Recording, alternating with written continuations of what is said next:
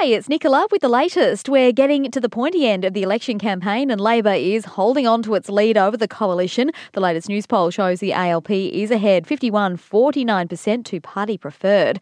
Meanwhile, all candidates running here on the coast are putting in the hours. After spending the weekend campaigning at pre polling booths, they'll be back out at it this morning meeting voters. Member for Fisher Andrew Wallace is heading to Mooloolah Valley, where he's set to announce a re elected Morrison government will provide a grant to build a men's shed.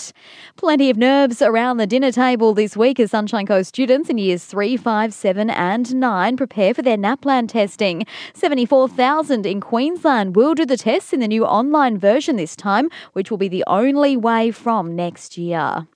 New data from the ABS shows that five suburbs on the Sunshine Coast are having a pregnant pause. They've appeared on a list of the bottom 10 Queensland suburbs least popular for having babies. The biggest baby drought is at Coolum Beach, where there's just 11.1 babies per 1,000 residents. Also making the bottom 10 were Biwa, Mountain Creek, Nambour, and Caloundra West.